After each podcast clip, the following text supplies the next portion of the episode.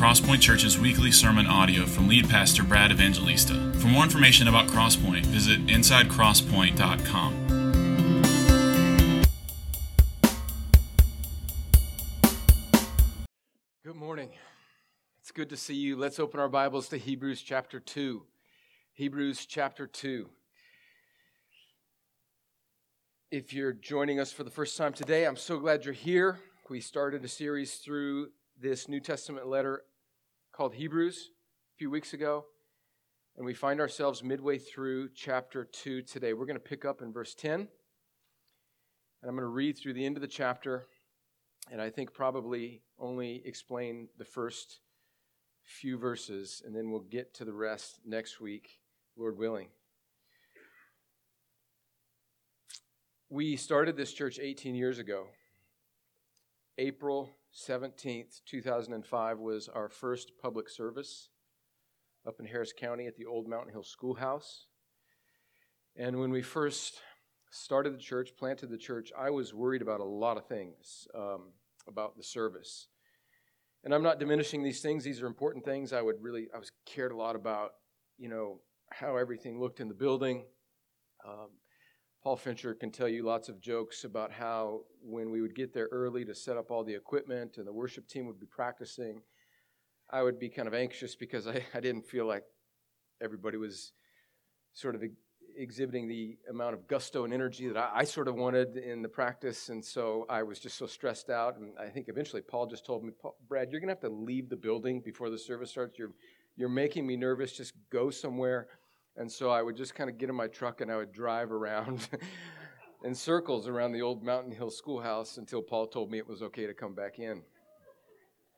That's not that much of an exaggeration. I, I just was so into so many things, just wanted everything straight and the bulletins folded. And, uh, and th- those are good things. But as I've gotten older, um, there's a burden on my heart that when you come to Crosspoint, that you hear the good news, the most important news of what Jesus has done for you. I think that's what every we've alluded to it through prayer and song already. That's what we need to hear. And if you could boil down the message of Hebrews into just one or two sentences, it would be that the preacher, the author of Hebrews, is reminding these first century Jewish Christians who are trusting in Christ. They grew up under the old covenant and they have heard the message of the gospel and they understand that all of the Old Testament, all of the law, all of the prophets, all of Moses' words, all of the sacrificial system, all of the priesthood, all of it was really just a shadow that has been fulfilled and realized in the person and work of Christ. That He's the one that everything is pointing to.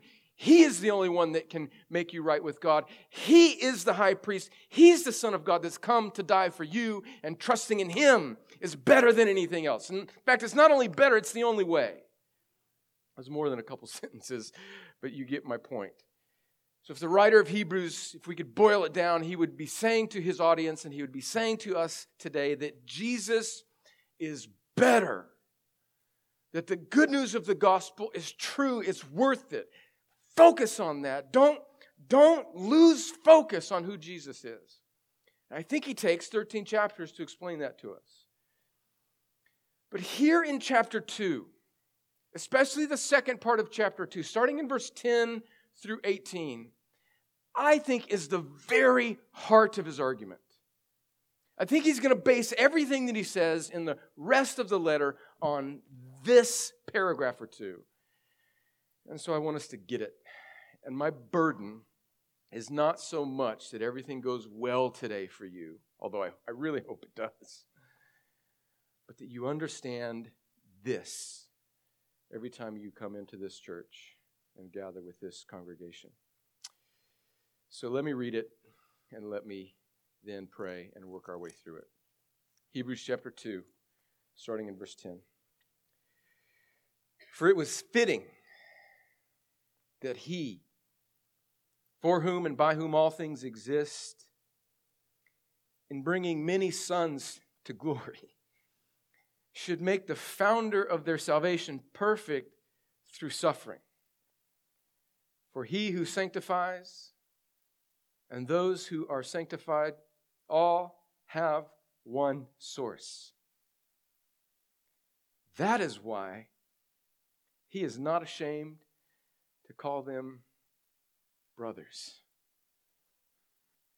saying, I will tell of your name to my brothers in the midst of the congregation. I will sing your praise. And again, I will put my trust in him. And again, behold, I and the children God has given me. Since therefore the children share in flesh and blood, he himself likewise partook of the same things that through death he might destroy the one who has the power of death, that is, the devil, and deliver all those who through fear of death were subject to lifelong slavery. For surely it is not angels that he helps, but he helps the offspring of Abraham. Therefore, he had to be made like his brothers in every respect, so that he might become a merciful and faithful high priest in the service of God to make propitiation for the sins of the people. For because he himself has suffered when tempted, he is able to help those who are being tempted. Amen. Let me pray. Lord, as we approach this text, we approach it with awe and wonder and fear and trembling. These are holy truths, these are holy things. I don't want to I don't want to mishandle them, Lord. So help me, help these people. As Paul prayed in Ephesians, enlighten the eyes of our hearts so that we might know and see and taste the hope of your calling in Christ, the glorious inheritance of the riches of the saints in Christ Jesus. As we finish working through at least part of this text today, and as we come to the Lord's table, this morning to receive communion, which all believers are invited to do. We pray that we would see and savor Jesus. Help us now, Lord. Lord, we're here, we're physically here. We have physical copies of your Bible here. It's your word. We believe it's true. But there's something we don't see. It's your spirit. It's blowing, it's moving. It abides in your people. Lord, move like a mighty rushing wind in, in our hearts today, in this church. Rouse us from our slumber. And let us encounter Jesus, I pray, in his holy name. Amen. All right, I have four points today. Point number one is verse 10. Point number two is verse 11. Point number three is verse 12. And point number four is verse 13. Let's go. Verse 10 For it was fitting. Well, let's just think about that word fitting here. Some of you may have a translation of the Bible that says that it was entirely appropriate. That he, for whom and by whom all things exist, and bringing many sons to glory, should make the founder of their salvation perfect through suffering. If you go back to verse 9 of Hebrews chapter 2 that we covered last week, he ends that section by saying that by the grace of God, speaking of Jesus in his incarnation, he might taste death for everyone. And he's a good preacher. He understands his audience and he knows that he's writing to a people that have grown up in this Greco Roman philosophy culture, and it would be very hard for them to even have a category to understand this God because he's not just writing to Jews, he knows this is going to be read by Gentiles and people that have no connection with the Old Testament. They have no connection of Isaiah 53, the suffering servant who we know is Jesus. And they're just wondering how can this God who claims to be God actually be the one that suffers for us? And so he's saying, no, no, no, no. It's appropriate. It's entirely appropriate. He's answering the unstated objection of this scandalous way of thinking, which is the gospel, that God Himself would suffer in the place of his creation. And the logic of the author is really that this is the only way it could be. It's fitting, it's entirely appropriate. It has to be this way because God's holiness, the height of God's holiness, and the depth of man's sinfulness demands for. In fact, if we think about it, and I think that's the point of this letter and the point really of the gospel, is that the only thing that can bridge the gap between God's holiness and man's sinfulness is the holiness of God Himself. And so he's saying, really, that the cross that he's about to explain, the work of Jesus in his life and his death and his resurrection and his reigning exaltation is a necessity. Here's one way you can think of the necessity of the cross. Here's one category that I want you to have to think about the gospels you read it in the Bible is that we are saved by God. I think everybody understands that. We don't save ourselves. We are saved by God, but we are also saved from God and we're saved for God. So we're saved by God, from God, and for God. Now, now, I think most of us instinctively know that we're saved by God and we're saved for God, but it's that, that middle phrase, we're saved from God primarily. And I think that's what he's getting at here. It's entirely appropriate. It's fitting. There could be no other way. You see, it's, it's not just a Star Wars universe where the forces of good overpower the forces of evil and, and, and God barely wins in the end. No, our greatest foe is not sin, flesh, and the devil. It's ultimately the holiness of God that we will stand before Him someday. He's our biggest problem. And the only answer to that problem, the only thing that's fitting, the only thing that's appropriate is the only thing that can save us from God is God Himself. Now, that's a radically God centered way of looking at the universe, and that's why I think he picks up this next phrase from whom and by whom all things exist. That he, look at that, that he, who's the he here that's doing this? I want you to see the interworkings of the plan of God that we see in verse 10. For it was fitting that he, who is he? Who's the he? Which person of the Trinity is this referring to? Well, let's, let's keep reading and let's just logically deduce what this means here. That he, from whom and by whom all things exist, so that could be God the Father, it could be the triune, who is it, in bringing many sons to glory should make, should act upon the founder of their salvation, which is Christ, because we know later it says, right after that, that he makes him perfect through suffering. So I think the he going on here in the beginning of verse 10 is speaking specifically about God the Father, that there's something going on in the triune God's mind, in his plan, where the Father is doing something to the Son. He's acting upon him, he's making the founder of their salvation perfect through suffering. Well, what, what are just the implications of this? Let's just kind of zoom out for a second and just kind of go pre time.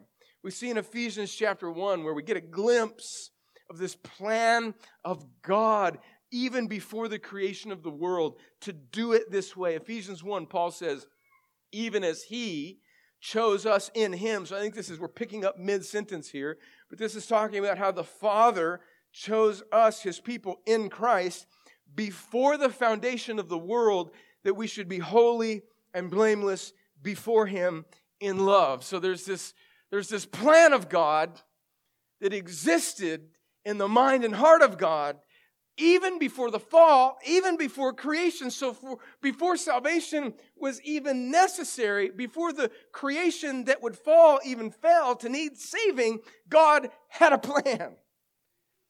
We see this at the end of the Bible in Revelation chapter 13, verse 8.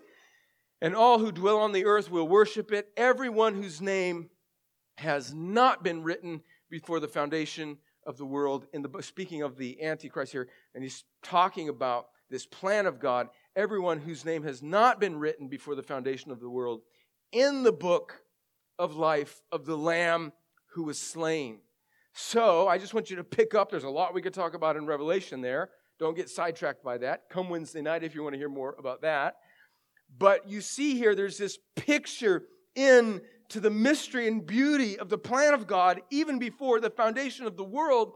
There is apparently this book of life of the Lamb who was slain before there was a creation, before there was a devil who could tempt us, before there was an Adam and Eve who were tempted in the garden and fell, before there was you and me who were born in sin by nature and by choice, before the necessity of the cross, God had a plan. Why is this important? Why is this important? You're like, okay, Brad, this is, okay, that's great. That's wonderful. But how is this helpful? How does this help me on Tuesday morning when I wake up and I'm in the valley and there's something that's staring me down that is absolutely stressing me out? Because we remember this, that no matter what I am facing, God has a plan for his people. It's fitting that he, for whom and by whom all things exist, had this plan before it even became necessary. Listen to this old confession of the church, the Heidelberg Catechism. And this is a, a, a, question and answer way of learning. That's what catechism means. It's not just something that Catholics do. Protestants have been doing this for a long time, coming out of the Protestant Reformation. And this is called the Heidelberg Catechism.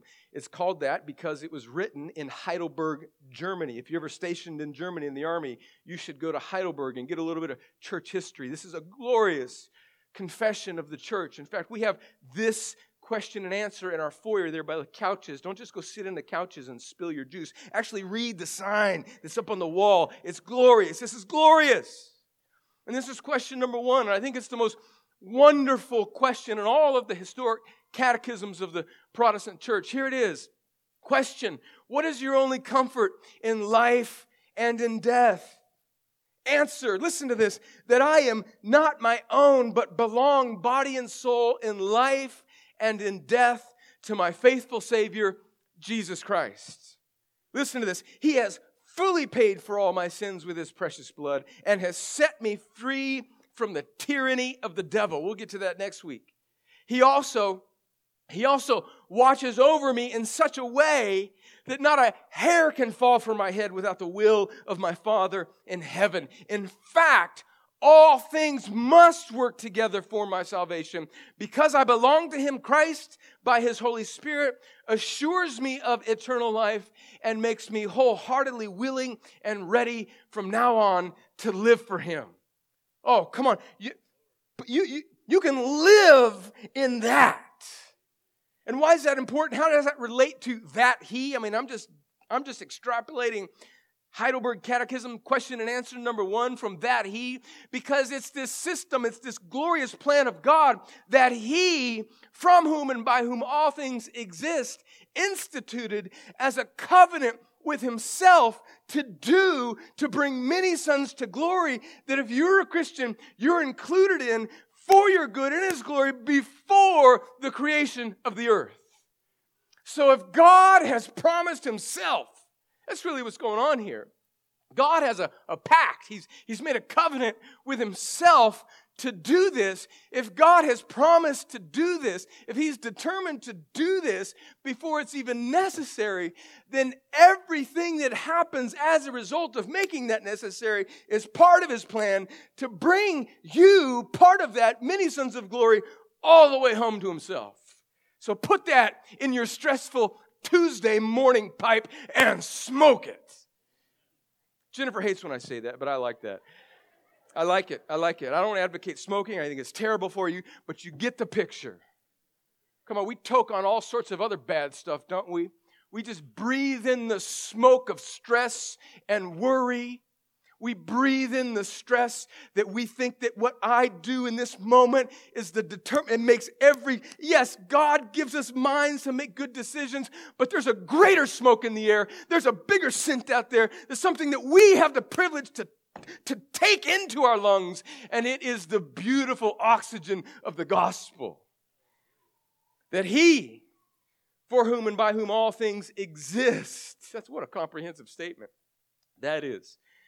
He's just giving us a little doctrine of God there that nothing, nothing, there's not a molecule in, in the farthest stretch of the universe that isn't obeying its purpose according to God's sovereignty there's not a wicked ruler.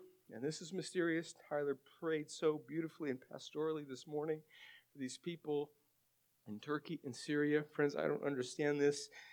This goes beyond our understanding, but there's not a there's not a tectonic plate There's not a, there's not a hurricane wind. There, there's, not a, there's not a tornado. There's, there's not a, a cell that gets diagnosed as cancerous. There's nothing. There's nothing in all of creation that exists outside of his sovereign control, and he works it all together. It's from him, it's for him. All things exist by him, and he's bringing every activity, everything that happens, every tangible thing, every motivation and intention of every good and bad person, he's bringing it in his beautiful mixture of his glorious good sovereignty to bring about the optimal display of his glory and the optimal eternal good of his people. And he's doing that because the Bible gives us that picture of that. That's who he is, that's what it means to be God. And here he zeroes it down. For it was fitting that he, for whom and by whom all things exist, in bringing, bringing many sons to glory. Now, here's, here's this, I want you to think about this word bringing. It's a, it's a, the ing there, it's, it's happening. It's a gerund, it's, it's in the middle, it's, it's going on, it's a, it's a process, it's, it's a journey. So salvation, the bringing of many sons to glory, isn't merely past tense in this verse. It's still ongoing through the ages. But even in your life, salvation, we know the, the coming all the way to glory is not a zap and there you are into heaven. You, you, you become a Christian, you're saved, and then there's this process by which you live and you wade through the muck in your life that you still have to endure, even though you will be brought all the way home to glory. Why would God do it that way? Well, friends, He brings many sons to glory in this slow, tedious way to put on display for those that He is calling to Himself each new day as a kind of witness to the supremacy of Christ over and against this world. And God has determined that it brings more glory to Himself to leave us in this process than actually just zapping us up. He's bringing many sons to glory from every tribe and tongue and nation and people. And there are many, there are many people that He's bringing to glory. And then what does He say? He says, How does He do this? That He should make the founder of their salvation perfect. Now, this is stunning. We've hit on this a few times. I think you get this point, but I just want to keep this in front of you because I want you to see it. In what sense does Jesus, the perfect one, need to become perfect? Well, not morally at all. Jesus has no moral imperfection that need to be that needed to be improved. I mean, we'll read in, in, in, a little bit when we get to Hebrews chapter 4 that he is the great high priest who's passed through the heavens. He's been tempted his way every way as we are, yet without sin. He is completely perfect. So, whatever needs to be made in Jesus, whatever needs to be made perfect, can't be speaking about his morality or his ethics or his, his obedience. That's already perfect. But it's speaking about his actual mission he had to become like us. He actually had to become fully man. He had to actually endure. He had to actually resist temptation. And thereby, he becomes the founder of our salvation, the, the fountain, the beginning. Another way to translate that word founder in, from Greek into English would be a champion, to become the, the hero, the pioneer of our salvation. He actually had to do it, and he has done it. It says through suffering, he became the founder of their salvation. He was made perfect through suffering. Now we have to wrestle with this. Why did Jesus have to suffer? Have you ever thought about that? Why couldn't God just kind of kind of shake the etch a sketch, you know, so to speak, and just clear it out and then just send Jesus down to kind of make everything right? What is God's purpose in suffering? Well, to understand this necessity, I think we have to understand the word propitiation. It gets all the way back to at the very beginning when he said it's fitting, it's entirely appropriate that God would bring about salvation in this way, that Jesus would have to suffer. We got to understand this word propitiation. Look at, look at Hebrews chapter 2, verse 17. We'll get to this next week. See this fitting, I want you to connect the word fitting or appropriate or necessary in verse 10 to verse 17, where it says, Therefore, he, speaking of Jesus, had to be made like his brothers in every respect. So, so there's something like God is binding himself. The writer of Hebrews, under the inspiration of the Holy Spirit, I want you to see this, is saying that there was this necessity. There was, there was this, this, this thing about Jesus' redemption, about salvation that was necessary. He had to be made like his brothers in every respect. Why? So that he might become a merciful and faithful high priest in the service of God to make propitiation for the sins of the people. So I want you to think about that word propitiation. This is why Jesus had to suffer. What does this word propitiation mean? If you've been around Crosspoint for any length of time, I know you've heard us explain this, and, and you're going to hear it again because it's such an important word. In fact, I think if you understand the concept, the biblical concept of propitiation, you are at the very heart, you're at the ground zero of an explanation of the gospel. What does this word propitiation mean? I know it's a, it's a word that we don't use in common English very often, but, but I want you to understand it. It means to appease, to satisfy the wrath of God. It means to take away God's wrath. Now, this is why Jesus had to suffer. This is half of the reason I think why Jesus had to suffer. Because what human, what, and this is what he's going to get into later on in Hebrews, what bull, what lamb, what animal sacrifice could finally and fully satisfy God's holiness? Nothing. So the only thing that can satisfy, the only thing that can absorb, the only thing that can extinguish God's wrath is the only thing that can satisfy, think of it this way the holiness of God is the holiness of God itself. And so Jesus in his incarnation becomes completely like us, yet without sin. So he's obedient to God, but he's not just man, he's also God. And so Jesus is the only one, he's the only candidate, he's the only person that can propitiate, that can appease, that can satisfy, that can extinguish, that can, Spurgeon in the 1800s put it this way, who can drink the cup of damnation dry. Because what sin deserves is death, and the only death that will satisfy all of the punishment for God's holiness is the death of God the Son Himself on the cross. So when you see this word propitiation, I want you to think about that, that Jesus is, is this this satisfaction. He's this, this, this one who finally and fully absorbs, extinguishes, removes, dries up all of God's wrath. Think of it this way. He, he's, think of like the flood as a, a kind of judgment. It is judgment in the Old Testament. And think of Jesus Think of water as a sign of God's judgment. Because it is. We see that in Genesis chapter 6. And the flood of God's judgment should be upon our heads. And Jesus dries up the floodwaters of God's wrath on the cross through his suffering.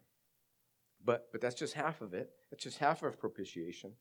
Propitiation isn't merely just the satisfying of God's wrath, because now his wrath has been removed, but we need more than just guilt absolved to be reconciled to God. We need to be not just morally neutral, we need to be righteous. And so, what Jesus has done, and again, this is why it's necessary that Jesus had to suffer, is that not only did he suffer to bear God's wrath, but now his righteousness, all of his obedience, now has been given to us.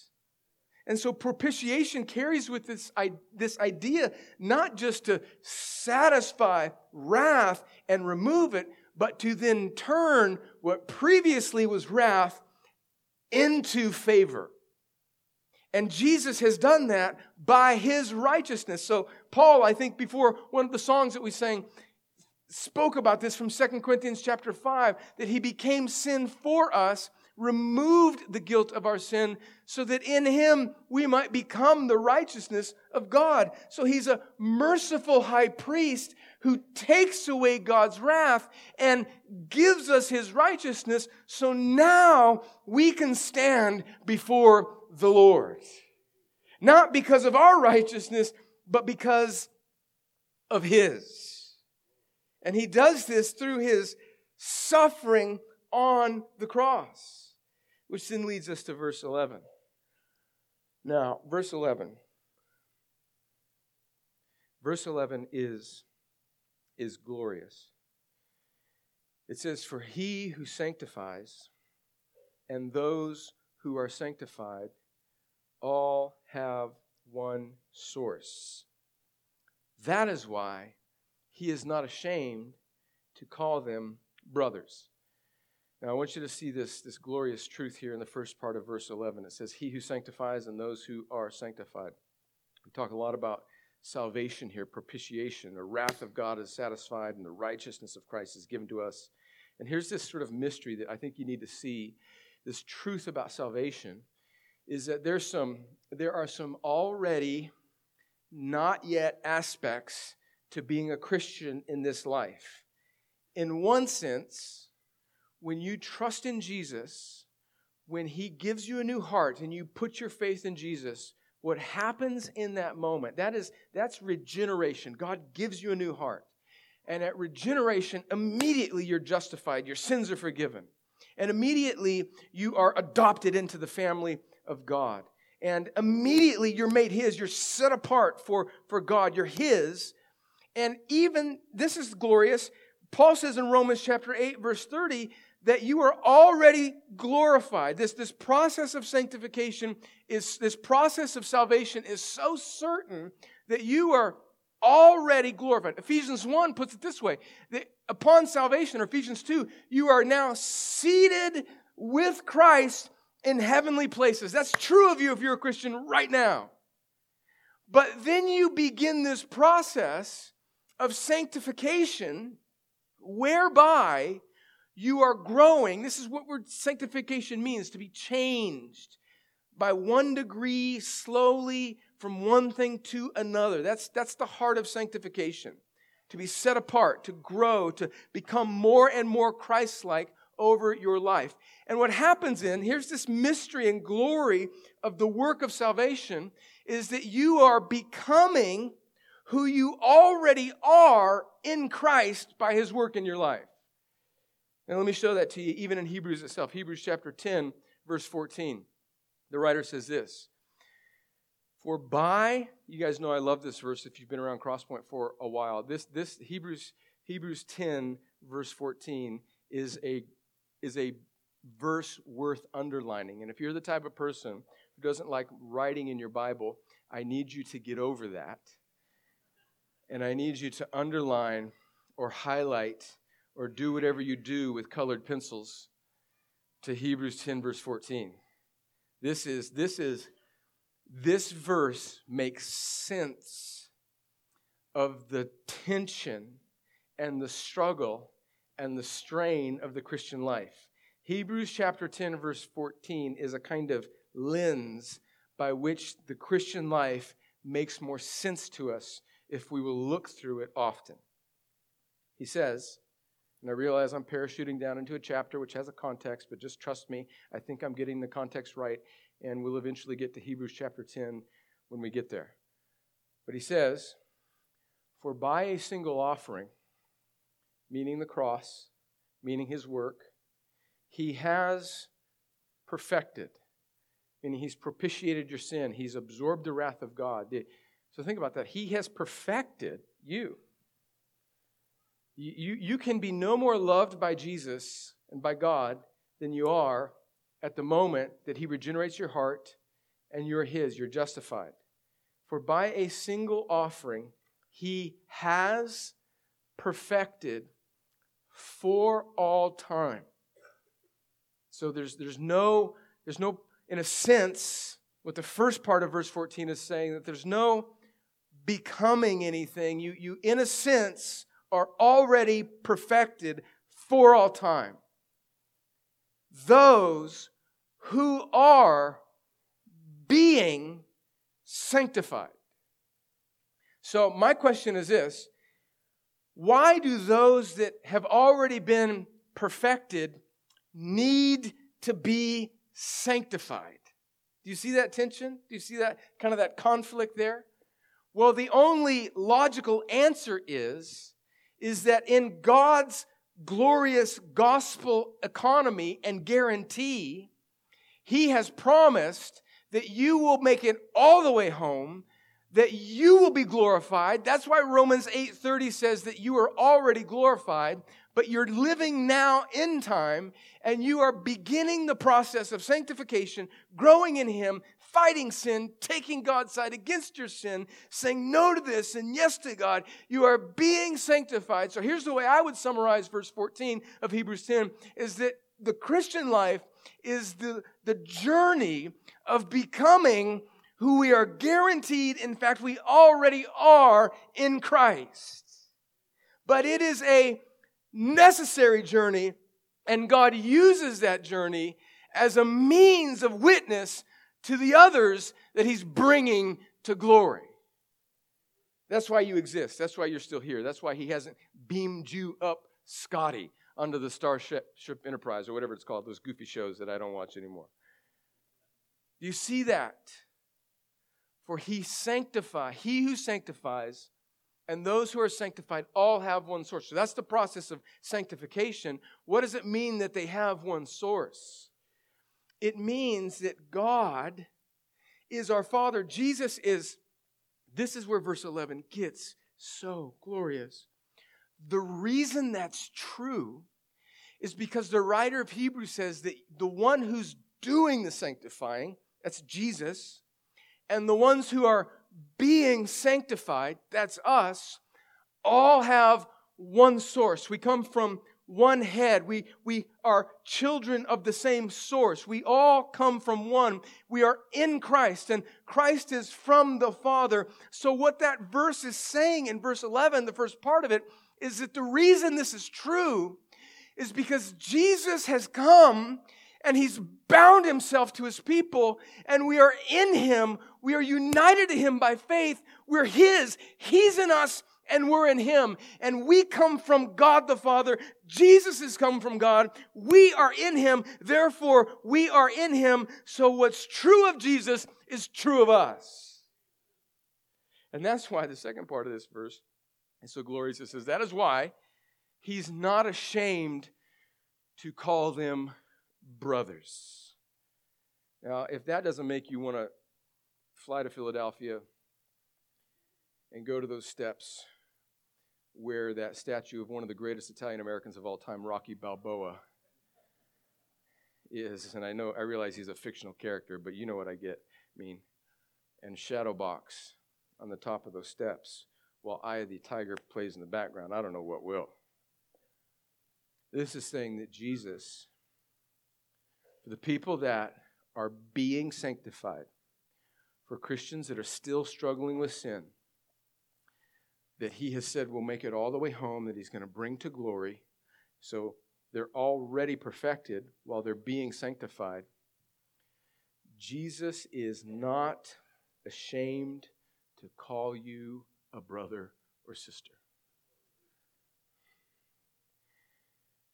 Um, we, we all have some family members and friends that uh, You know what I mean? And you just uh, maybe maybe you bring your boyfriend or girlfriend to Thanksgiving for the first time. The relationship is serious, and you're thinking this could be the one. And you take her or him home, and that crazy uncle just shows up, you know, or that strange cousin. And you just kind of wince. Or maybe let's not even be silly or cute about it. Maybe, maybe, um, maybe there's a, a family member of yours that's done some really horrible things, and you're you're embarrassed about that. And anytime the conversation gets close to it, you kind of try and divert the conversation away from that loved one or family member of yours that's embarrassed the family because you just you'd rather not go there. Well, here's here's the good news of the gospel. On some level or another, each of us are that embarrassing family member. And Jesus brings you up. And he says, I'm not ashamed to call this one my brother and my sister. Bring it up. Bring it up. What have they done? That's mine. I've died for that sin, devil. The accuser of the brethren, Revelation 12, is thrown down, and the people of God overcome him by the blood of the Lamb and the word of their testimony. Jesus brings it up. And you know what he says to God? Verse 12, saying, I will tell of your name to my brothers in the midst of the congregation. I will sing your praise. So he says to God, he comes down into the midst of the congregation. I don't have time to do this because we need to come around the Lord's table here. But what Psalm, verse 12 is doing is it's quoting Psalm 22, which is a psalm about Jesus on the cross where he says, Lord, why have you forsaken me? And then he, after he meditates on the cross, he says, to God. This is Jesus on the cross crying out to the Father, I will tell of your name. So he says to God, I'm going to tell about you, Father, to my brothers here. And where's Jesus? He's not up in heaven saying, Yeah, this is, was this one you know, Lord, we, we should, you know, he, he really messed up. And gosh, he's, you know, let's just kind of let him in the back door just sort of this ashamed hush hush whisper. He says, No, he stands in the midst of the congregation and he says, I will sing your praise. Jesus comes down from the mountain. He gets right into the middle of the awkward conversation. He, he knows everything that we have done. We're the people that he would be ashamed of in a worldly sense, but he's not. He's not ashamed to call us brothers and sisters. That's who Jesus is. That's what he has done. And so, in just a moment, when we come to the Lord's table, what's the glorious truth of the gospel? Is that Jesus has suffered and died. He is not ashamed of you. He's, he's not ashamed of you. He knows the worst thing about you, dear one. He knows the thing that if we open the books, you would be most mortified about. Yet He loves you. If you're in Christ, you are His and He is yours. And He's promised that He's sanctifying you and He's going to bring you all the way home. He will bring many sons. Every single one of them, He's going to bring them home to glory. He's not going to lose any of them on the ride because He was too ashamed. I'm not ashamed to call them brothers, Jesus says. So, in just a moment, we're going to come to the table and we're going to take a piece of bread and we're going to take a cup and we're going to eat that bread. It's the representation of the broken body of Jesus, and the cup is the representation of the symbol of the spilled blood of Jesus. And it needs to be a reminder to us that Jesus is not ashamed to call you a brother or sister. You take the worst thing about you and you lay it there at the foot of that table, at the foot of that cross. And you remember what Jesus thinks about you. And friends, don't stay there because th- this is, he says, you are being sanctified, not so that you can run back to that thing that causes you shame and sit in it, but because the love of God is so beautiful, it's so consuming that you want more of it and you get more of a taste for that. You want that type of freedom rather than the shame that that thing that you're sitting in now causes you. So run to Jesus. That's the point of Hebrews. The point of Hebrews is hold fast to him. He's a better Savior. He offers a better word than the law. The law says don't do it, but gives you no solution. It doesn't tell you how you can be freed from it. But the gospel is better news. It says Jesus is sweeter. Yes, I know what you've done, but I'm not ashamed of you. So come to me. Come to me. Eat and feast on me. It's better by far. So let's come to the table and let's do that. Friends, he's not ashamed. He's not ashamed. Lord, help us. Help us taste and see and feel this. Lord, objectively, I think most of us know the gospel. But Lord, I want to feel it down in my bones today. I need to feel it. Behold, Tyler read it earlier. Behold, what manner of love the Father has given to us, that we should be called the children of God, and that's who we are. Lord, I need to remember that as I come to this table. I'm your child who you are not ashamed. And you stand in the midst of this congregation of people who are struggling with sin, and you cry out to the Father, These are my people. Let me feel that as I take this bread and this cup today. And all of my brothers and sisters that are Christians are welcome to do it. If they're not believers, Lord, I pray that they would not receive this table. It's not for them. We love them. We're glad they're here. But this is for believers. Lord, let us remember you are not ashamed. In Jesus' name, Lord, I pray.